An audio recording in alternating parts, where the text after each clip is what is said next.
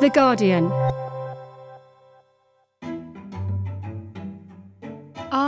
Carbs bad for me? Should I avoid white bread and pasta? How and switch many to pieces brown? of fruit and veg a day? Is meat Should bad I for getting getting? almonds every day really boost my Will overall eating salt health? increase my blood pressure? Should broccoli really boost my immune system? Can I reduce period pains by eating ginger salmon and steak? Will drinking tea and red wine lower my risk of Alzheimer's? How much turmeric do I actually need to gain its supposed benefits? Should I have it in a smoothie or take a tablet? And why is there so much complicated and seemingly contradictory advice when it comes to our diets? There isn't a simple answer about why we're getting it all wrong, other than there's been a vacuum of good information, and that nutrition science is seen as the sort of the poor cousin of all the other sciences. I'm Madeleine Finlay, a journalist and producer, and this is Science Weekly.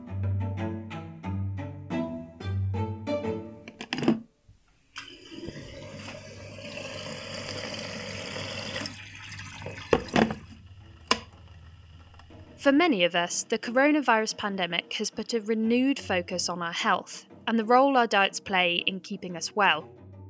COVID 19 has had a disproportionate effect on those with obesity, who are at a higher risk of suffering more severe effects.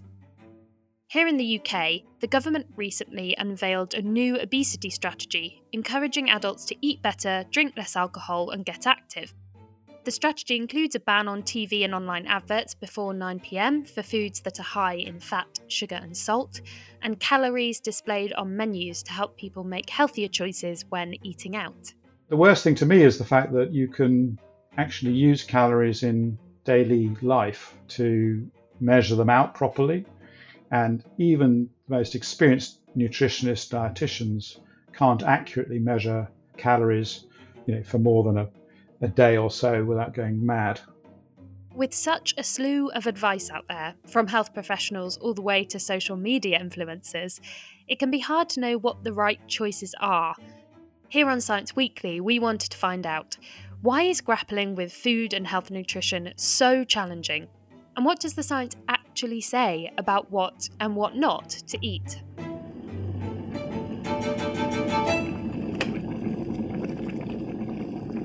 My name is Tim Spector. I'm Professor of Genetic Epidemiology at King's College London, and I am also the lead investigator of uh, the COVID Symptom Study app and author of a new book called Spoonfed. Tim, I think it's fair to say that there's a lot of complicated and mixed messaging when it comes to what we need in our diets and what healthy eating really looks like.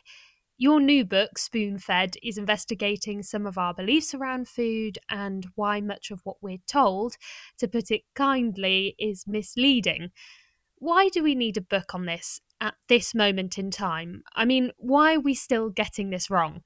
It's a very good question, um, and there isn't a simple answer about why we're getting it all wrong, other than there's been a vacuum of good information for decades, really to patch up the fact we're not spending enough money on research in this area, and that nutrition science is seen as the sort of the poor cousin of all the other sciences, uh, spend only a trivial fraction of what we spend on developing drugs uh, into looking at the effects of food.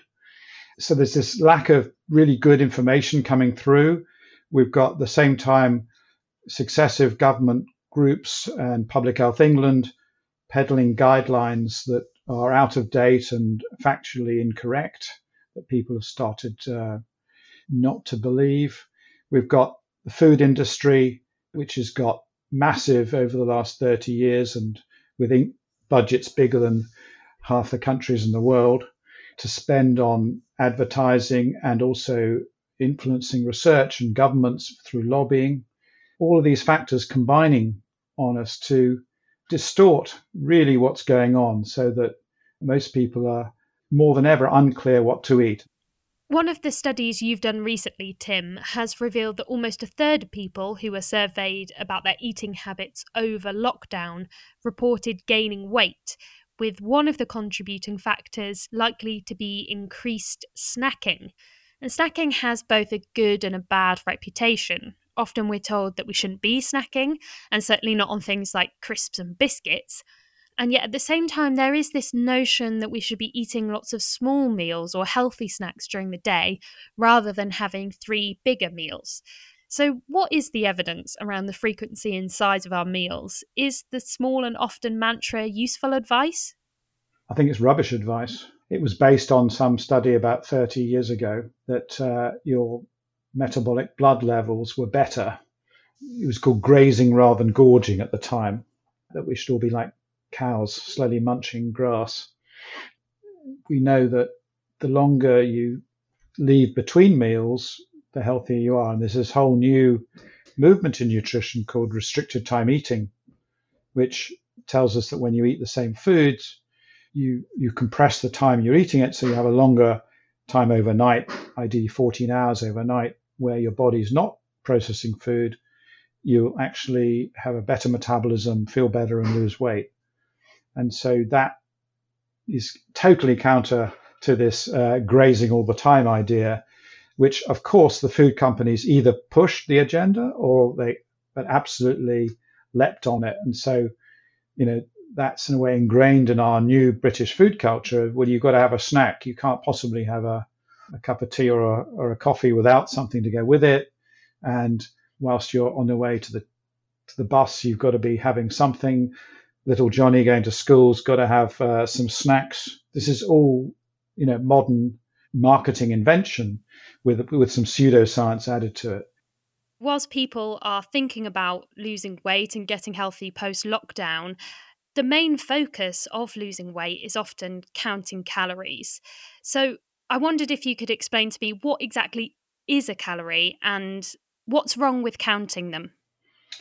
A calorie is simply a unit of energy that gets released when you burn a certain amount of that food, and it's measured in how quickly water around that food heats up. And so that's been in standard use for over 100 years. But it's been vastly overused and given a precision that it totally lacks. Every food, when you, you burn it in these machines, will uh, you'll be able to measure how many calories it gives off. And we've assumed that amount works the same when we use our bodies like a furnace, if you like, to, to get rid of it. And the various assumptions are that the calories you put in your body equal the calories uh, that you that come out the other end. Therefore, if you exercise more and eat less, you'll get thinner. It turns out it's never as simple as that. Uh, the calories in, calories out idea doesn't work at a practical level because the two are correlated and if you eat less calories your body slows down its metabolism and will compensate similarly all calories are supposed to be equal in this old fashioned idea and we now know that simply isn't true and part of that is the way that food is cooked if you have chickpeas eaten raw chickpeas steamed or mashed in hummus, you get a completely different amount of calories produced in your body with what should be the same. Um, so the whole theory is has been vastly oversimplified. But the worst thing to me is the fact that you can actually use calories in daily life to measure them out properly. And even the most experienced nutritionists, dietitians can't accurately measure calories you know, for more than a a day or so without going mad, because you have to weigh it all and make precise calculations. They're just impossible. And packets, uh, when you go to a supermarket, the calorie label really has is about plus or minus 20%, which, if you think of 20% of your calories in a day, is quite a lot. And it gets even worse if you go to estimates in restaurants and cafes, where they can vary about 50%, basically because of slight differences in portions. So you simply can't measure them properly, uh, and everybody has a different metabolic rate. So the amount at rest that you your energy burns is very different, and that is really hard to measure. If you think calories are hard on the way in, we really haven't worked out a really accurate way of uh, measuring the output.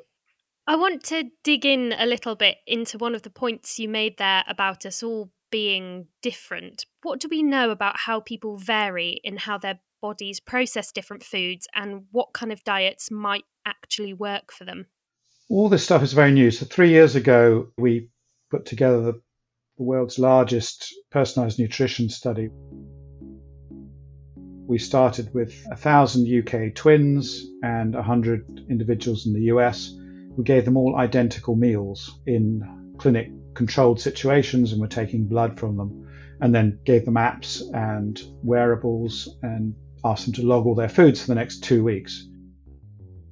The first thing we noticed about this, this is the PREDICT study, which we published in Nature Medicine a few weeks ago. When we looked at their metabolic profiles, what happened to the blood after eating the identical muffin and milkshake? There was an eightfold difference between people. Virtually no two individuals were the same for their sugar profile, their fat profile, and their inflammation profile. And this really hit home because all the previous research has been looking only at averages. You know, everything's all about the average. This is the average person is this, average person. They never looked actually at the individuals. And it's been a blind spot for, you know, the last century. And I think this was the, the first time that has been shown to this extent. And we also showed having twins, we showed that even identical twins were non identical in their response to food. So even if you had the identical genes in every cell in your body, you, your, your body was still reacting differently to that identical muffin or that identical milkshake. And that really was a sort of aha moment for us because we said, well, wow, what's you know, what's making us all so different and why didn't we know about this before? And that explains why people aren't going to be copycats and do exactly as their sister did or their neighbor or friend or some celebrity. So everyone's got to find their own path uh, to, to find the, the diet that suits them. And that's, that's the sort of step of the science that we're pursuing. That's really interesting, the fact that twins had this vastly different reaction to foods. Do you have any sense of what might be causing this difference in how they reacted to what they were eating? It seems to be that one of the major factors is the gut microbiome. This is the community of 100 trillion microbes that live in all of our guts. And uh, we only share around 30% of the species with each other and um, hardly any of the strains, which is the subtype of the species. So we all have a unique uh, gut community. And these guys are like chemical factories, which means that if they're different, they're going to produce slightly different chemicals when they encounter food and the signals they send to your brain and to your immune system. So we think that's one of the major sources of these differences between us. But there are also pointers that there are other things as well. Um, people will vary in their circadian clocks, and so some people will metabolize their food better at breakfast than they will at lunch. Uh, on some people, the opposite. Some people respond to exercise by uh, metabolizing faster, others slower. Sleep can have different effects on people as well. So many things about not only what we eat, but how we eat uh, seem to be uh, coming together to, to give us this amazing uniqueness. Despite this incredible complexity in how somebody might react to food, there's one point in your new book where you actually seem to agree with the current advice, which was on ultra processed foods and the fact that they're bad for us. So, what exactly is an ultra processed food and what effect can they have on our health? Basically, they're foods that are composites of products that have already been pre processed, and there's usually over 10 different ingredients. So you wouldn't be able to make them yourself. Examples would be you take wheat and you um, pump it through high pressure cookers, you melt it, maybe freeze it a few times, and then it comes out as some mix that you can put into a breakfast cereal bar uh, with 20 other ingredients to give it the right sort of feel on the palate, but it, it in no way resembles wheat. Increasingly we are eating more and more of these because manufacturers are very good at making them tasty, getting that right blend of sugars and fats in them with the, these artificial flavorings that they, they add that give it tickle something in our primeval brains that uh, may say it's very hard to not finish the pack.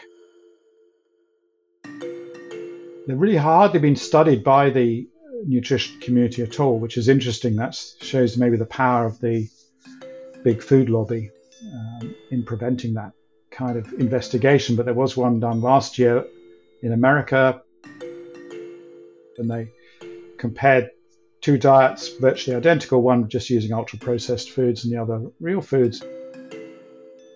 The group on the ultra processed diet, they always felt hungrier, they were always eating more. And they also have effects on our gut microbes um, because of these extra chemicals, and usually a lack of fiber because by the time it's gone into the factory, it's all the original natural goodness of those plants has been stripped away. And so uh, it's just easily digestible, rapidly absorbed into the bloodstream type foods. You've given us a few pieces of advice throughout. Try and avoid ultra processed foods. There's no scientific evidence behind grazing, and that we need to figure out what works best for us and our own bodies. But based on the best scientific evidence that you've found, what should our diets look like? Our diet should be mainly plant based. That doesn't mean you can't have uh, meat and fish, but just uh, don't have them perhaps every day. And it's not always having the same kale salad every day. It's about diversity. So studies have shown that we've done that to get the most diverse gut microbes, which gives you the greatest health and flexibility, around 30 types of plant a week is what you should be aiming at. And that includes things like nuts and seeds and herbs. Having fermented foods regularly, we think that's just a way of getting natural probiotics into the body. And doing some fasting, I think, either experimenting yourself about skipping breakfast, probably good at least once a, a week, and avoiding the too much of the ultra processed stuff, and you can't go far wrong. It's about you know throwing away some of those old ideas. It's it's about you know pretty much disregarding calories, not looking at those labels, looking at the quality behind it, if you start to realize that we're all unique, try to experiment with your diet to say within those broad guidelines, you know, what works best for you? Is it to have all your meals early in the morning, you know, or are you an evening person? You know, there are exciting things happening in the UK. There's lots of artisan foods being made, uh, but we've got to support them and we've got to, you know, fight back against the industry that's taken such a, a huge hold uh, of this country. Well, Tim, that has been absolutely fascinating. And just before you go, as you mentioned at the start of the podcast, you're also the lead investigator of the COVID Symptom Study app, which is being used to track COVID infections across the UK and learn more about the virus. So do tell our listeners where they can find the app. The COVID Symptom Study app can be downloaded on the website covid.uk joinzoe, J O I N Z O E dot com, or it's available on Android and Apple. We'd love people to download it. You can log for your family, particularly kids at this, this moment as well. That'd be great. Thanks again to Tim. We put a link to his book Spoonfed and to the COVID Symptoms Study app on the podcast webpage at theguardian.com. Our sister podcast, Today in Focus, has done an excellent episode on the food industry, the complex role of economic inequality, and the prevalence of junk food in the UK's obesity crisis, which I heartily recommend listening to. You can also find a link to that on the Science Weekly podcast webpage. And as always, do keep sending us your questions on the science behind the outbreak by filling in the form found at theguardian.com forward slash COVID 19 questions, all one word. We'll be back on Thursday.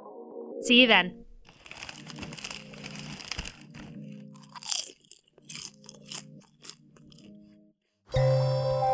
The Guardian.